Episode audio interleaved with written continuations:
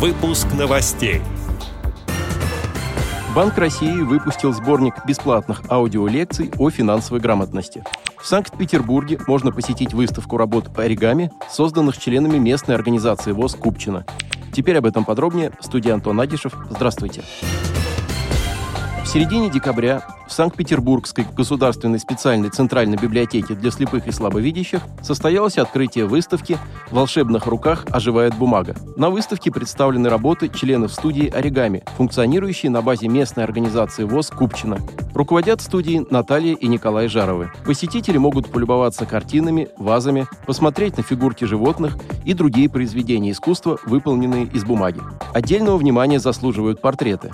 Так, с одной из стен выставочного зала на посетителей взирает председатель Санкт-Петербургской региональной организации ВОС Алексей Колосов, облаченный в черный пиджак. А неподалеку расположен портрет российского императора, основателя Санкт-Петербурга Петра Первого. По словам соруководителя студии Натальи Жаровой, создание таких портретов – это очень непростая и кропотливая работа. Для того, чтобы передать все детали внешности, нужно использовать модули, которые составляют одну шестьдесят четвёртую часть стандартного листа а четыре.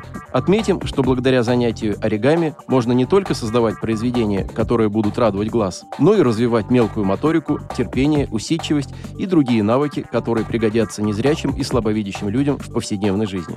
Все желающие могут посетить библиотеку и погрузиться в мир удивительных бумажных творений. Выставка продлится до тридцатого декабря.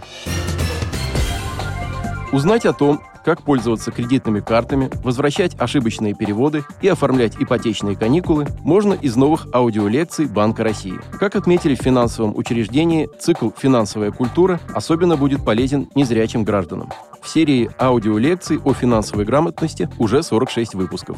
Первый цикл аудиолекций вышел в начале прошлого года и быстро набрал популярность. Судя по количеству прослушиваний, скачиваний, комментариям и отзывам на известных интернет-площадках, многие пользователи оценили удобство формата и понятный язык просветительского аудиосборника.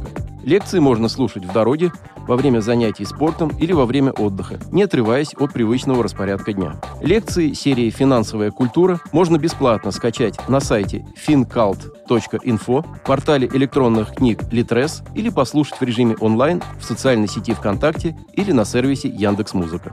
Отдел новостей «Радиовоз» приглашает к сотрудничеству региональной организации. Наш адрес – новости собака радиовоз точка ру. О новостях вам рассказал Антон Агишев.